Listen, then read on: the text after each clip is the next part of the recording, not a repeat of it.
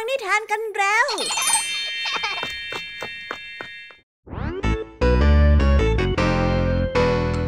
สวีดัสสวัสดีน้องๆชาวรายการคิสอาวทุกๆคนนะคะ วันนี้พี่แยมมี่กับผองเพื่อน ก็ได้เตรียมนิทานสนุกๆมาเล่าให้กับน้องๆได้ฟัง เพื่อเปิดจินตนาการ แล้วก็ตะลุยไปกับโลกแห่งนิทานนั่นเอง น้องๆ อยากจะรู้กันแล้วหรือยังคะ ว่าวันนี้พี่แยมมี่และผองเพื่อนได้เตรียมนิทานเรื่องอะไรมาฝากน้องๆกันบ้างเอาละค่ะ เราไปเริ่มต้นกันที่นิทานของคุณครูไหว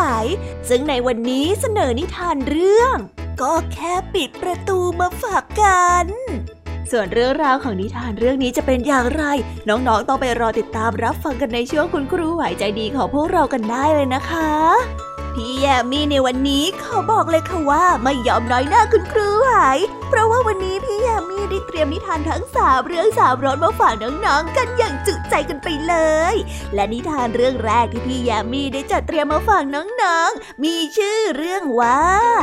ประวัติของเกาะ ต่อกันในนิทานเรื่องที่สองที่มีชื่อเรื่องว่า ฝูงลิงและผีเสื้อ และในนิทานเรื่องที่สามมีชื่อเรื่องว่า ตาโบผีขี้เหงาส่วนนิทานทั้งสามเรื่องสามรสนี้จะสนุกสนานสู้คุณครูไหวเหมือนกับที่พี่ยามีบอกได้หรือเปล่านั้น น้องๆต้องไปรอติดตามรับฟังกันในช่วงพี่ยามีเล่าให้ฟังกันนะคะ นิทานสุภาษิตในวันนี้ เจ้าจ้อยเห็นดวงไฟประหลาดในยามค่ำคืน และรู้สึกตื่นกลัว จนทำให้ลุงทองดีต้องลุกขึ้นมาปลอบใจ ด้วยสำนวนพกหินดีกว่าพกนุ่น และได้พาเจ้าจ้อยไปพิสูจน์ว่าสิ่งที่เจ้าจ้อยเห็นเมื่อคืนนั้นเป็นอะไรกันแน่ แต่ว่าเอ๊สำนวนคำว่าพกหินดีกว่าพกดุนที่ว่านี้จะมีความหมายว่าอย่างไรกันนะ ถ้าน้องๆออยากจะรู้กันแล้วเนี่ยต้องไปรอติดตามรับฟังพร้อมๆกันในช่วงนิทานสุภาษิตจากลึงทางดี แล้วก็จะจอยตัวแสบของพวกเรากันได้เลยนะคะ และในวันนี้นะคะ พี่เด็กดีได้เตรียมนิทานเรื่องนอนเขียวตัวน้อยมาฝากกันค่ะ ส่วนเรื่องราวของนิทานเรื่องนี้จะเป็นอย่างไร จะสนุกสนานมากแค่ไหน น้องๆ ห้ามพลาดเด็ดขาดเลยนะคะ ในช่วงท้ายรายการกับพี่เด็กดีของเราค่ะ โอ้โห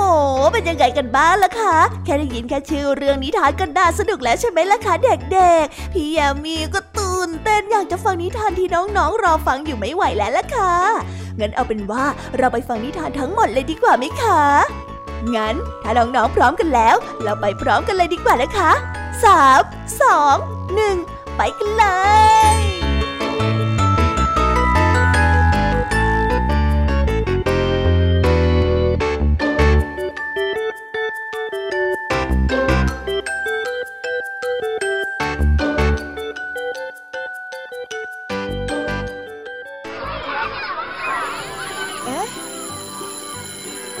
ออดดังแล้ว อุ้ย ต้องไปเข้าเรียนแล้วล่ะค่ะ ไม่รอช้า เราไปหาคุณครูไหวกันเถอะ ไปกันเลย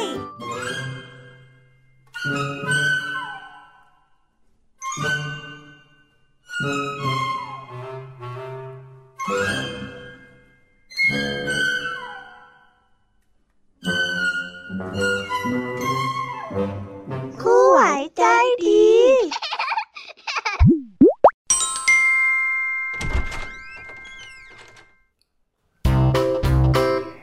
วัสดีค่ะเด็กๆ วันนี้นะคะก็กลับมาพบกับคุณครูไหวกันอีกเช่นเคยค่ะ และในวันนี้คุณครูไหวได้จัดเตรียมนิทานที่แฝงไปด้วยแง่คิดคติสอนใจมาฝากเด็กๆกันค่ะ และในนิทานเรื่องแรก ที่คุณครูไหวได้จัดเตรียมมาฝากกันนั้น มีชื่อเรื่องว่า ก็แค่ปิดประตูส่วนเรื่องราวจะเป็นอย่างไร และจะสนุกสนานมากแค่ไหน เราไปติดตามรับฟังพร้อมๆกันได้เลยค่ะ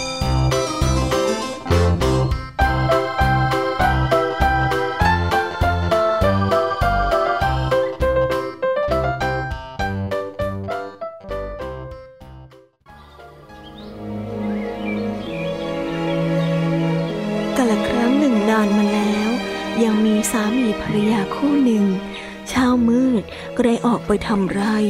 พอจวนจะเย็นก็ได้กลับเข้าบ้านมาด้วยกัน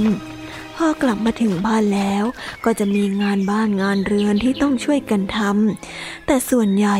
ผู้ชายจะไม่ค่อยช่วยทำจึงได้ปล่อยผู้หญิงทำไปคนเดียว วันหนึ่ง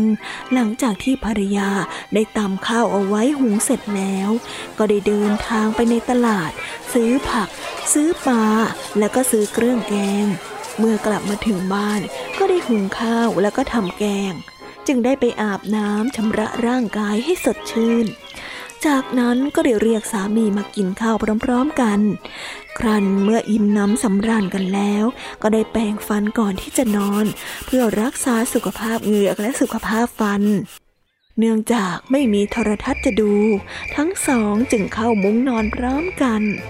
เริ่มนอนได้สักครู่หนึ่ง ภรรยาก็นึกขึ้นได้ว่า ยังไม่ได้ปิดประตู ภรรยาจึงได้บอกกับสามีว่า ให้สามีนั้นไปปิดประตูทีพี่ ฉันลืมปิดประตูน่ะพี่ไปปิดประตูให้หน่อยสิฝ่ายสามีนั้นได้นอนเหยียดแข้งเหยียดขาสบายดีแล้ว ก็ขี้เกียจที่จะลุก จึงได้บอกกับภรรยาให้เป็นคนไปปิดแทน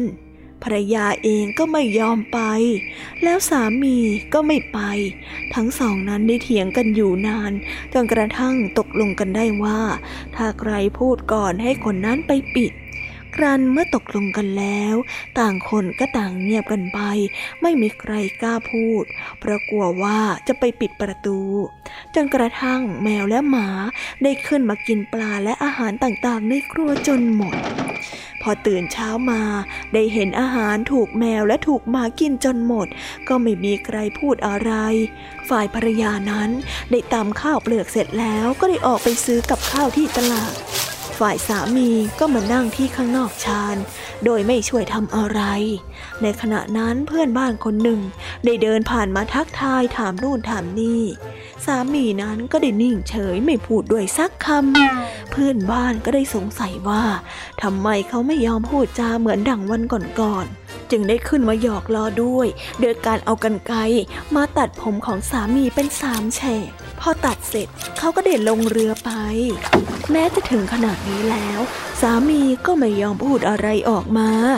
เมื่อภรรยาได้กลับมาจากตลาด เห็นว่าสามีนั้นถูกตัดผมเป็นสามแฉก จึงได้นึกขำก็ได้ถามสามีไปว่าพี่ทำไมผมพี่เป็นอย่างนี้อะฮะใครมาขโมยตัดเนอะสามีได้ที จึงได้บอกไปว่าเออแกพูดก่อน คืนนี้แกต้องเป็นคนปิดประตู แกแพ้ฉันแล้วนะโอ้ยฉันปิดเองก็ได้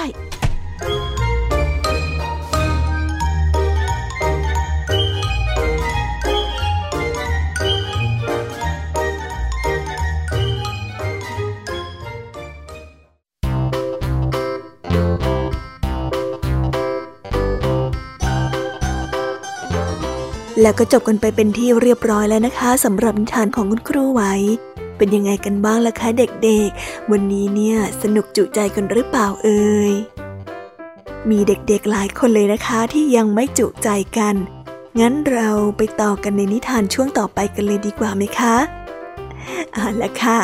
งั้นเราไปต่อกันในนิทานช่วงต่อไปกับช่วงพี่ยามีเล่าให้ฟังกันเลยนะคะ แต่สำหรับตอนนี้เนี่ย เวลาของคุณครูไหวก็ได้หมดลงไปแล้ว งั้นครูไหวต้องขอตัวลากันไปก่อนแล้วนะคะ สวัสดีค่ะ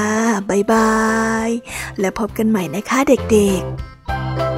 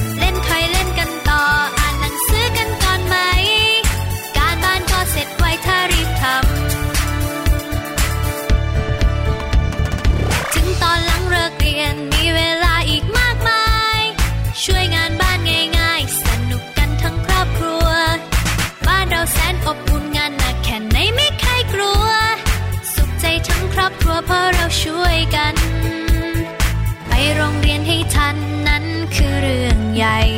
ไม่ยอมมาสายแม้สักวัน ตรงต่อเวลานั้นคือเรื่องสำคัญ รีบส่งการบ้านตั้งแต่เช้า ถึงชอบเล่นสนุก แต่ไม่เคยลืมสักที ทุกนาทีที่มีทำเสร็จแล้วสบายใจ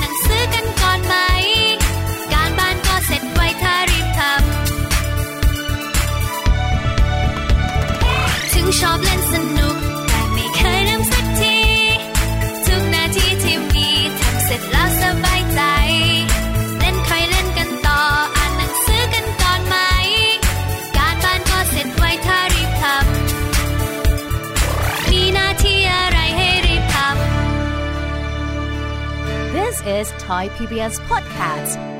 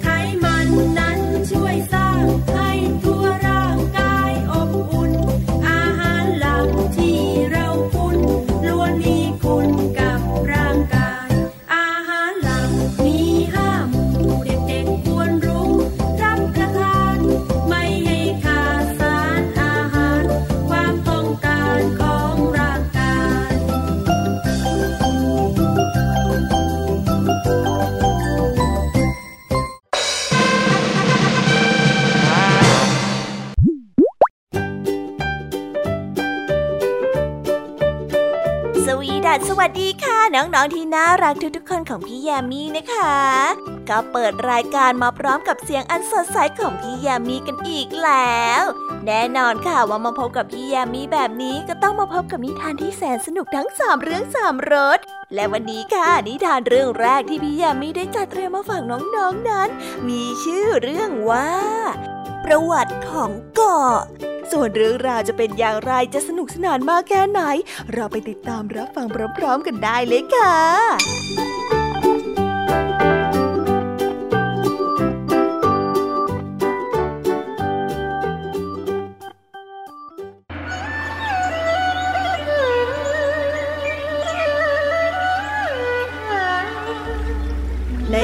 การนานมาแล้ว ยังมีพ่อค้าเรือสำเภาจีนคนหนึ่ง ได้แล่นเรือมาค้าขายที่เมืองไทย ได้จอดเทียบท่าค้าขายที่หน้าเมืองสงขลาการค้าขายนั้นมีความคล่องตัวมาก เพราะสินค้าที่เป็นความต้องการของตลาด และราคาไม่แพงนำสินค้ามาเท่าไหร่ก็ขายออกไปหมด ครั้นได้ขายสินค้าหมดแล้วพ่อค้าจีนก็ได้เที่ยวหาซื้อสุนัขและแมวมาเลี้ยงไว้บนเรืออย่างละตัว ปกติแมวกับสุนัขจะไม่ถูกกัน แต่ถ้าเรานำมาเลี้ยงตั้งแต่ยังเด็กๆ มันก็จะสนิทสนมกลมเกลียวกันได้เหมือนกัน เมื่อแมวและสุนัขได้ถูกเลี้ยงคู่กันมา ก็กินด้วยกันนอนด้วยกัน ได้อยู่ในที่เดียวกัน และก็ได้เล่นด้วยกัน นานวันมันก็ยิ่งเป็นเพื่อนที่สนิทสนมกัน และก็ไว้วางใจกันมากยิ่งขึ้น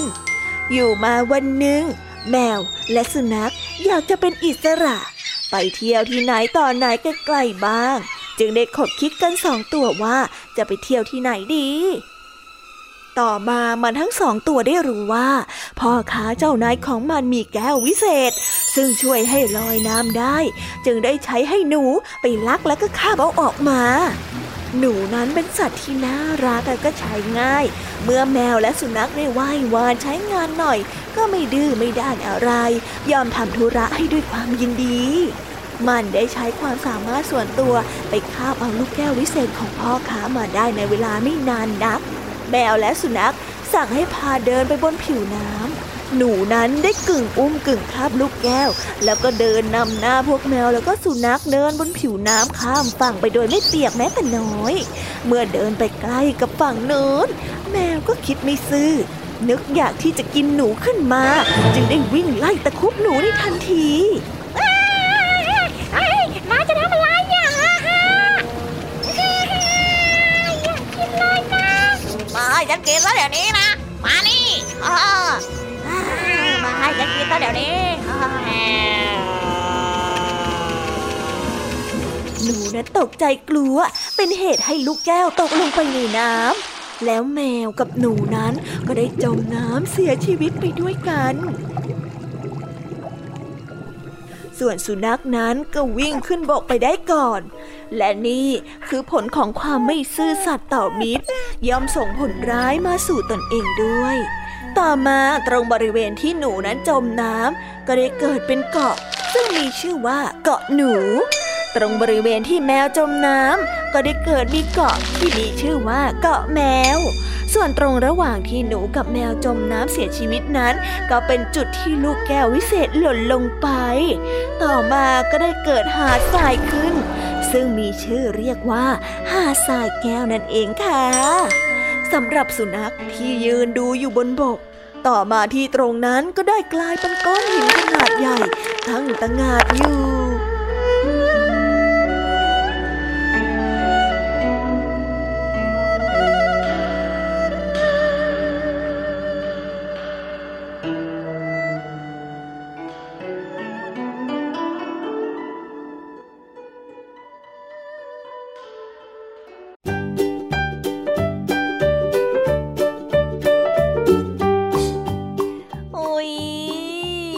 นิทานเรื่องแรกของพี่ยามีกันลงไปแล้วว่าเผลอแป๊บแป๊บเดียวเอ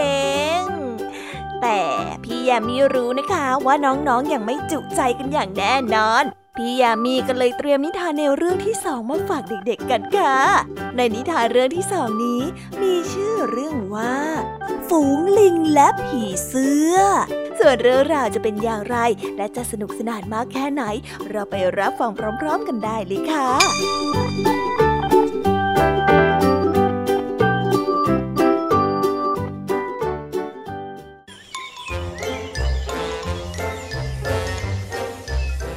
ไปในป่าแห่งหนึ่ง ที่นั่นมีลิงและผีเสื้อเป็นจำนวนมาก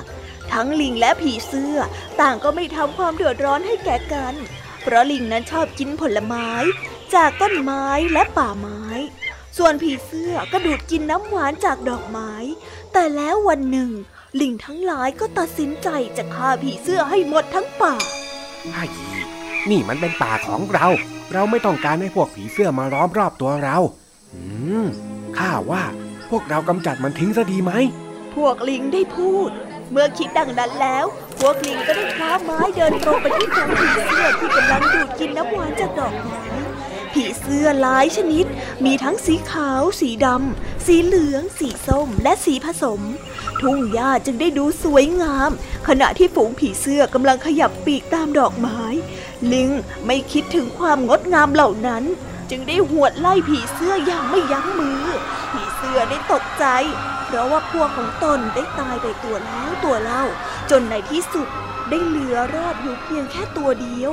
ผีเสื้อตัวสุดท้ายได้บินขึ้นไปอยู่บนยอดไม้ ซึ่งพวกลิงนั้นไม่อาจขึ้นไปได้ พวกเราไปทำอะไรให้พวกลิงโกรธเนอะพวกลิงถึงต้องมาทำกับพวกเราเช่นนี้ เราไม่เคยขโมยอะไรของพวกท่านเลย เราไม่เคยทำให้พวกท่านลำบาก พวกเราเพียงแค่มาดูดน้ำหวานจากดอกไม้ หากเราไม่ทำเช่นนี้ ดอกไม้ก็จะไม่เกิด แล้วก็จะไม่มีลูกมีผล เมื่อไม่มีผลไม้ และผลไม้ไม่มีเมล็ด ไม่ช้า ต้นไม้ก็จะหมดไป แล้วลิงอย่างพวกท่านก็จะไม่มีพืชผลไม้กิน เมื่อคิดได้เช่นนั้นแล้ว ผีเสื้อก็รู้สึกโกรธ และได้คิดต่อไปว่า ได้ ฉันจะต้องแก้แค้นให้บริวารของพวกฉันที่ตายไป ผีเสื้อได้ขยับปีกลงไปใกล้ๆกับพวกลิง พวกลิงเมื่อมองผีเสื้อจึงได้พูดว่า นี่เป็นผีเสื้อตัวสุดท้าย จงจัดการกับหลอนซะ งานของเราจะได้จบลงสักทีหนึ่งพวกลิงเข้าไปหาผีเสื้อ เงื้อไม้และพลางพูดว่า เจ้าผีเสื้อ จงเข้ามาใกล้ๆให้เราตีทีเถอะนะ อย่าทำเป็นหนีไปเลย ยังไงเจ้าก็หนีไม่พ้นหรอก พวกลิงต่างพากันประหลาดใจที่ผีเสื้อบินลงมาใกล้ๆ เหมือนจะทำตามคำสั่ง ผีเสื้อได้บินไปเกาะที่หน้าผากของลิงตัวใหญ่ และพลางพูดขึ้นมาว่าฆ่าฉันสิฆ่าฉันเลยถ้าพวกเธอต้องการ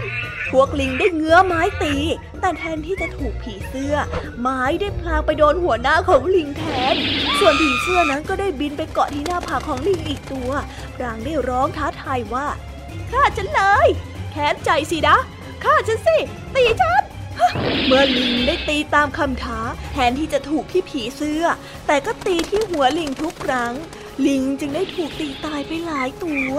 ตัวแล้วตัวเล่า ในที่สุดก็เหลือมีเพียงแค่ลิงตัวเดียว มันพยายามที่จะตีผีเสื้อให้ได้ แต่ก็ไม่เป็นผลสำเร็จ ลิงจึงได้ยืนหอบอยู่หน้ากองหิน ผีเสื้อได้เกาะอยู่บนใบไม้ และได้พูดกับลิงไปว่า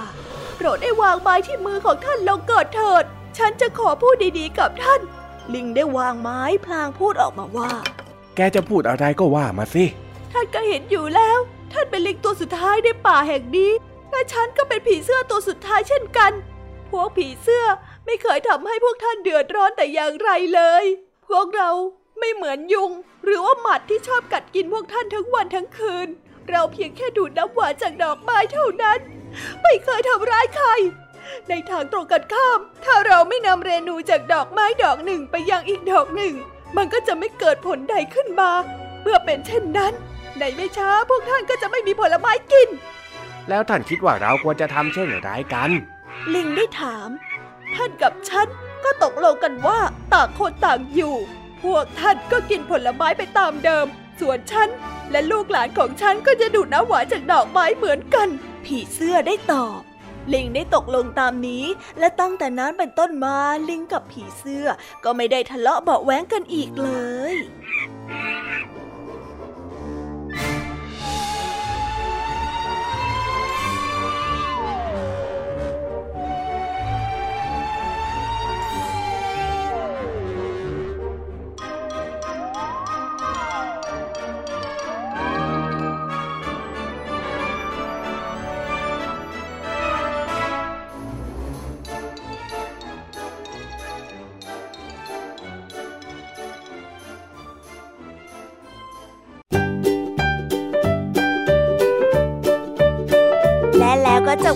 แล้วนะสำหรับนิทานในเรื่องที่สองของพี่ยามีเป็นไงกันบ้างคะน้องๆ สนุกจุใจกันแล้วหรือยังเอ่ยฮะอะไรนะคะ ยังไม่จุใจกันหรอ ไม่เป็นไรค่ะน้องๆ พี่ยามีเนี่ยได้เตรียมนิทานในเรื่องที่สามมารอน้องๆอยู่แล้วงั้นเราไปติดตามรับฟังกันในนิทานเรื่องที่สามกันต่อเลยดีไหมคะ ในนิทานเรื่องที่สามที่พี่ยามีได้จัดเตรียมมาฝากเด็กๆกันนั้น มีชื่อเรื่องว่า ตาโบผีขี้เหงา ส่วนเรื่องราวจะเป็นอย่างไรจะสนุกสนานมากแค่ไหน เราไปรับฟังกันในนิทานเรื่องนี้พร้อม ๆ กันเลยค่ะ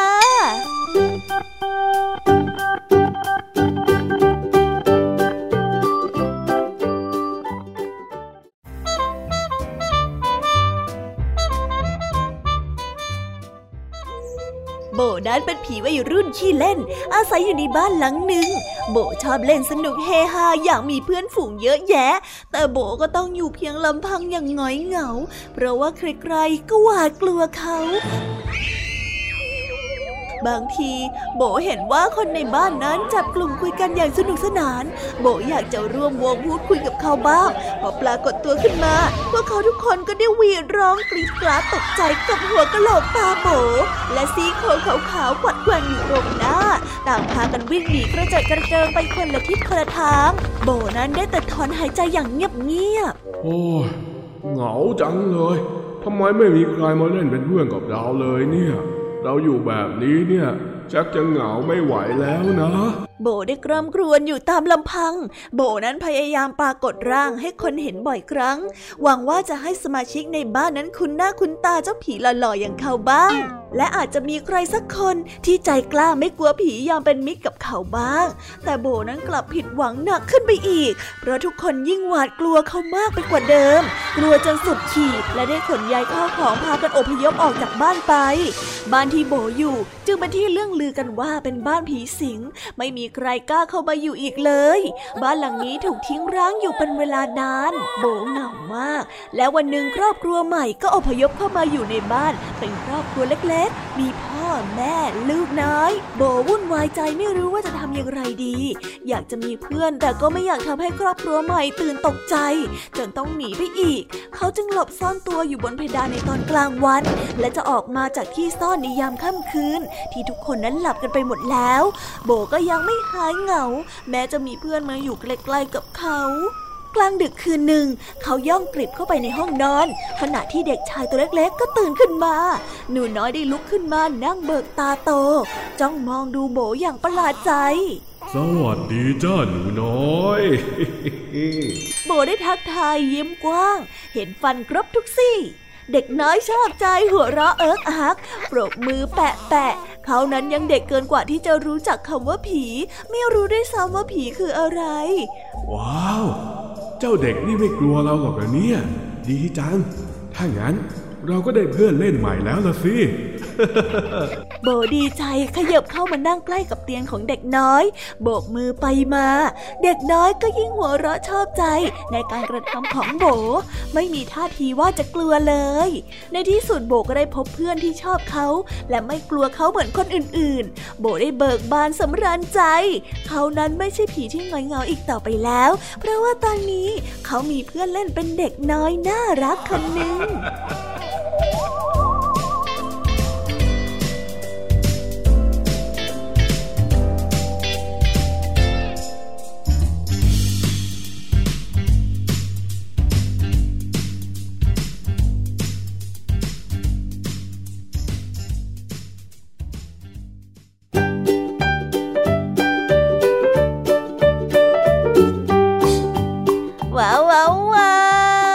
กันไปเป็นที่เรียบร้อยแล้วนะคะสำหรับนิทานทั้งสามเรื่องสามรสของพี่ยามีเป็นไงกันบ้างคะเด็กๆ ได้ข้อคิดหรือว่าคติสอนใจอะไรกันไปบ้าง อย่าลืมนำไปเล่าให้กับเพื่อนๆที่โรงเรียนได้รับฟังกันด้วยนะคะ แต่สำหรับตอนนี้เนี่ยเวลาของโชว์พี่ยามีเล่าให้ฟังก็หมดลงไปแล้วล่ะค่ะพี่ยามีก็ต้องขอส่งต่อน้องๆ ให้ไปพบกับลุงทองดีแล้วก็เจ้าจ้อยในช่วงต่อไปกันเลย เพราะว่าตอนนี้เนี่ยลุงทองดีกับเจ้าจ้อยอะบอกว่าให้ส่งน้องๆมาในช่วงต่อไปเร็ว อยากจะเล่านิทานจะแย่แล้วเอาละค่ะงั้นพี่ยามีต้องขอตัวลากันไปก่อนแล้วนะคะ เดี๋ยวกลับมาพบกันใหม่บ๊ายบายไปหาลุงทองดีกับเจ้าจอยกันเลยค่ะ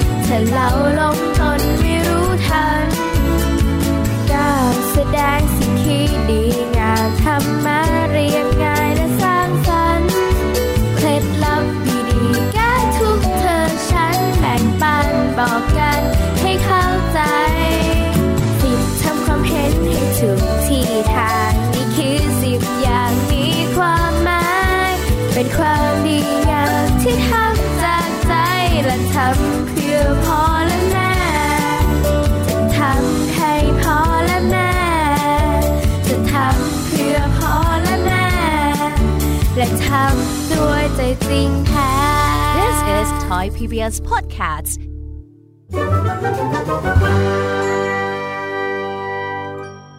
นิทานสุภาษิต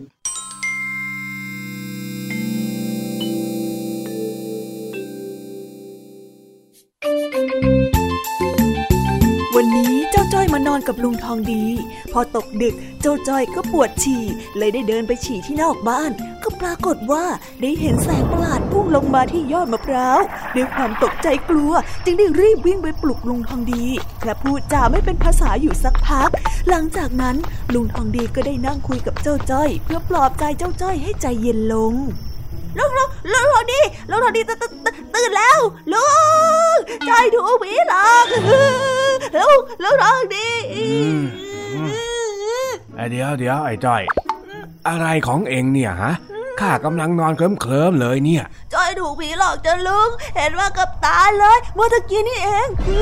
หัวใจจะวายอยู่แล้วลุงทองดีอ้าวอ้าวอ้าวอ้าวเดี๋ยวเดี๋ยวเอ็งใจเย็นๆก่อนสิใจเย็นๆหายใจเข้าลึกๆนะ พุทโธพุทโธลองทำดูสิไม่เห็นช่วยอะไรเลยลุงจอยกลัวอ้าวอ้าวอ้าวอ้าวเดี๋ยวเดี๋ยวเดี๋ยวข้าเปิดไฟแป๊บหนึ่งมานั่งคุยกันให้รู้เรื่องสิ เรื่องมันเป็นยังไงเนี่ยฮะจ้ะเมื่อกี้จอยปวดฉี่แต่จอยก็ขี้เกียจเดินไปห้องน้ำก็เลยหยุดยืนฉี่อยู่ที่หน้าบ้านของลุง พอมองไปบนท้องฟ้าก็เห็นว่าดาวสวยดี แต่แต่แต่แต่สักพักอะก็ก็ก็มีไฟดวงหนึ่งลอยมาอย่างเร็วเลย แล้วก็พุ่งลงมาที่ยอดมะพร้าวหลังบ้านนะลุงอืม ไฟอะไรกัน ใครเข้ามาจุดพลุเล่นอยู่แถวนี้หรือเปล่า อาจจะไม่ใช่ผีก็ได้นะ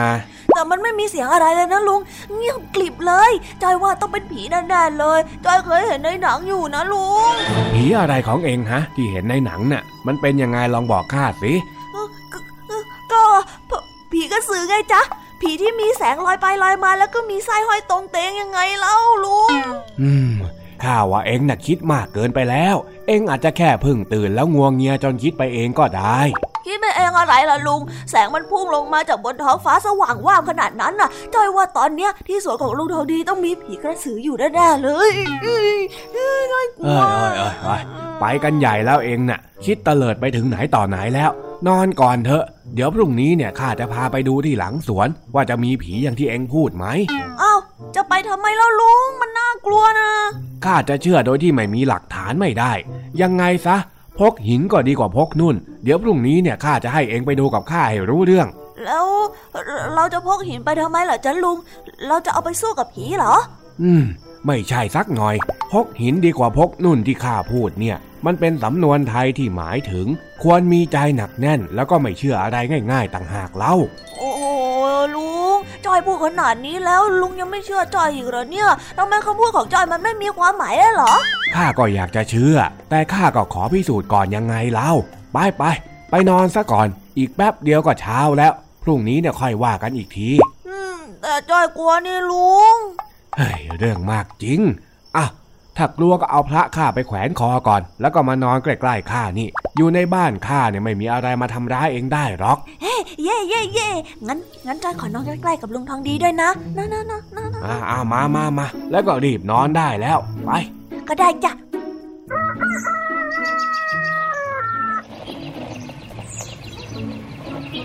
รุ่งเช้าลุงทองดีได้ตื่นมาฟังวิทยุ แล้วก็ทำอาหาร ก่อนที่จะปลุกให้เจ้าจ้อยตื่นขึ้นมาจัดการกิจวัตรประจำวันให้เรียบร้อย ก่อนที่จะชวนเจ้าจ้อยเดินเข้าไปในสวน เพื่อดูว่าสิ่งที่เจ้าจ้อยเห็นเมื่อคืนนั้นคืออะไรกันแน่จอยไม่ไปไม่ได้หรอจ้าลุงอืมกลางวันแสกๆแบบนี้ไม่มีอะไรหรอกนะ แต่จอยกลัวนี่นะเฮ้ยเอ็งเนี่ยนะ นั่นไงนั่นไงข้าเห็นรอยอะไรอยู่ที่พื้นแล้วน่ะอืม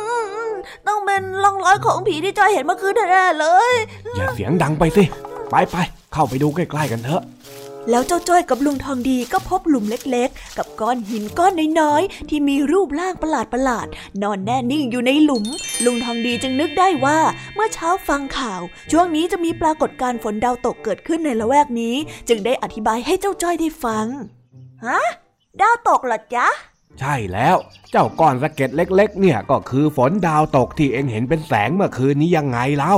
ลุงกำลังหมายถึงดาวที่เป็นดวงดวงๆที่เรามองเห็นอยู่บนท้องฟ้าน่ะนะ ก็ใช่นะสิข้าฟังข่าวมา เขาบอกว่าช่วงนี้เนี่ยจะมีปรากฏการณ์ฝนดาวตก แล้วช่วงที่เองลุกขึ้นมาฉี่เนี่ย มันก็ตรงกันพอดิบพอดีกับที่เขาพยากรณ์ไว้ นี่นะไม่ใช่ผีอะไรหรอก แต่เป็นวัตถุจากอวกาศที่แสนไกลต่างหากเล่าโอ้ยสุด ยอดไปเลย เจ้าหินเม็ดจิ๋วเนี่ย เคยเป็นดวงดาวดวงพระฤหัสมาก่อนจริงๆเหรอเนี่ย จะว่าอย่างนั้นก็อาจจะไม่ถูกเสมอไปหรอก ไว้พรุ่งนี้เนี่ย เอ็งลองเอาดาวของเอ็งไปถามครูพลดูสิเผื่อว่าจะได้คำตอบก็ได้นะฮะดาวของจ้อยเหรอจ๊ะดาวตกดวงนี้เป็นของจ้อยเหรออ้าว ก็เอ็งเป็นคนเห็นคนแรกนี่นะ มันก็ต้องเป็นของเอ็งสิ เย้อุ้ย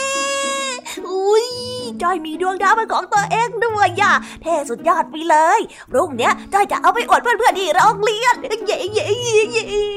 นี่แหละคราวหลังเนี่ยอย่าคิดเองเออเองแล้วก็เชื่ออะไรง่าย ๆจำไว้ พกหินน่ะดีกว่าพกนุ่นหนักแน่นเข้าไว้หน่อยหน้าได้เลยจ้ะ คราวหลังจ้อยจะไม่ตีพอยตีพายอีกแล้วจ้ะ แต่จ้อยขอเอาเจ้านี่ไปอวดเพื่อนก่อนนะจ๊ะ ไปไปไประวังทำหายซะล่ะ จ้า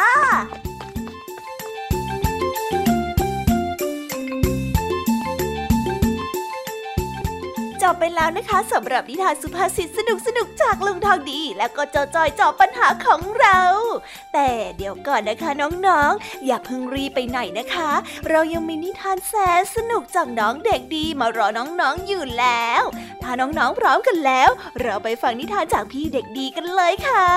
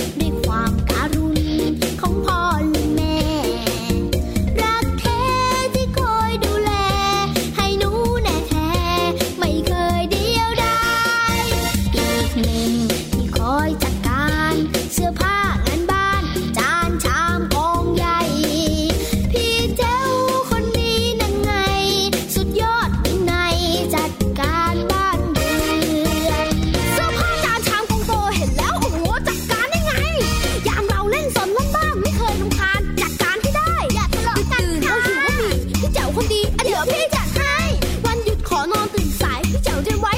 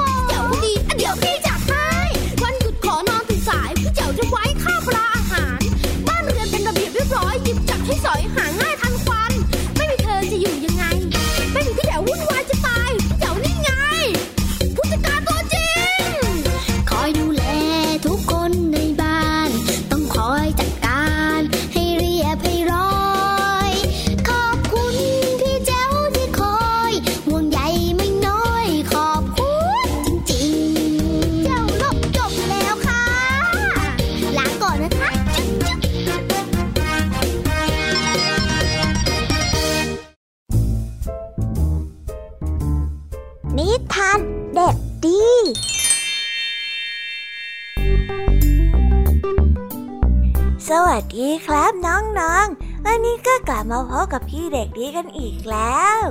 และแน่นอนว่ามาพบกับพี่เด็กดีแบบนี้ ก็ต้องกลับมาพบกับนิทานที่แสนสนุกกันในช่วงท้ารายการ และวันนี้นะครับ พี่เด็กดีก็ได้เตรียมนิทานเรื่อง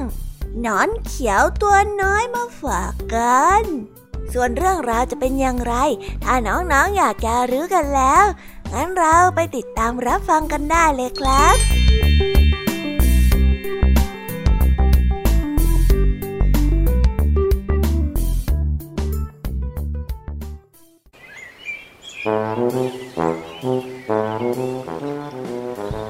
ไม่ว่าจะวันที่อากาศแจ่มใส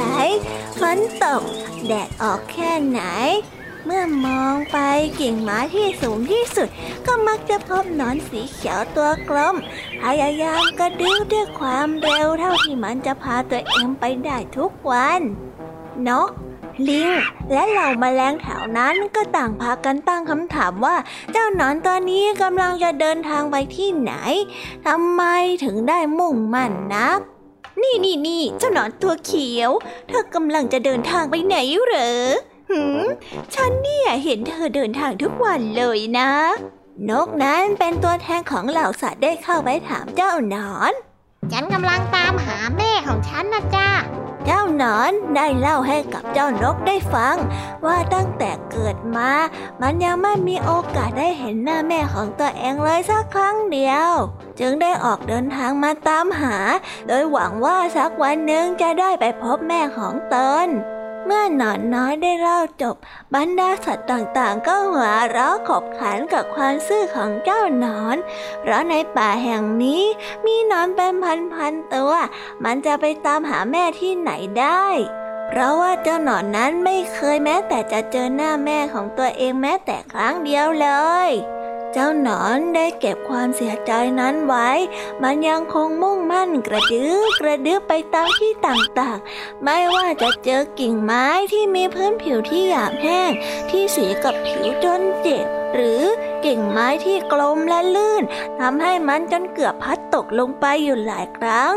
กระทั่งโดนกิ่งไม้ที่มีหนามแหลม ทิ่มตามไปตามตัวจนทั่วไปหมด เจ้าหนอนนั้นก็ยังไม่ละความตั้งใจที่จะตามหาแม่ของตนเอง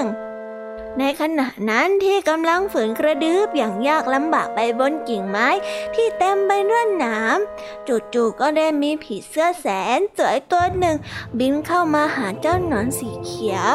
เธอได้บินเข้ามาเกาะกิ่งไม้ใกล้ๆ แล้วก็เพ่งมองลวดลายบนตัวของเจ้าหนอนพลันเธอก็ได้เรียกเจ้าหนอนเขียว ลูกแม่ เจ้าอยู่ที่นี่นี่เอง ลูกแม่จริงๆด้วย เจ้าหนอนเขียวได้หยุดกระดึบในทันที แล้วก็หันกลับมามองผีเสื้ออย่างตกกระลึง เธอก็ได้ยืนยันว่า เธอนั้นเป็นแม่ของเขาที่เขากำลังตามหาอยู่ ลวดลายบนตัวของเจ้าหนอน และบนปีกของเธอเหมือนกันโดยไม่ผิดเพี้ยน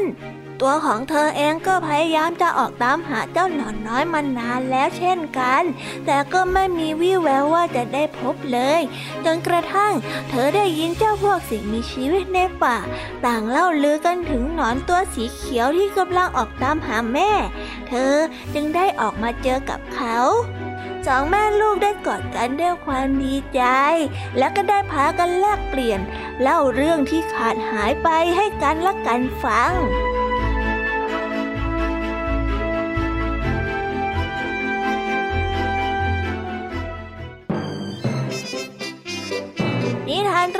ก็ได้สอนให้เรารู้ว่า อย่ายอมแพ้อะไรง่ายๆ เพราะคำพูดของคนอื่น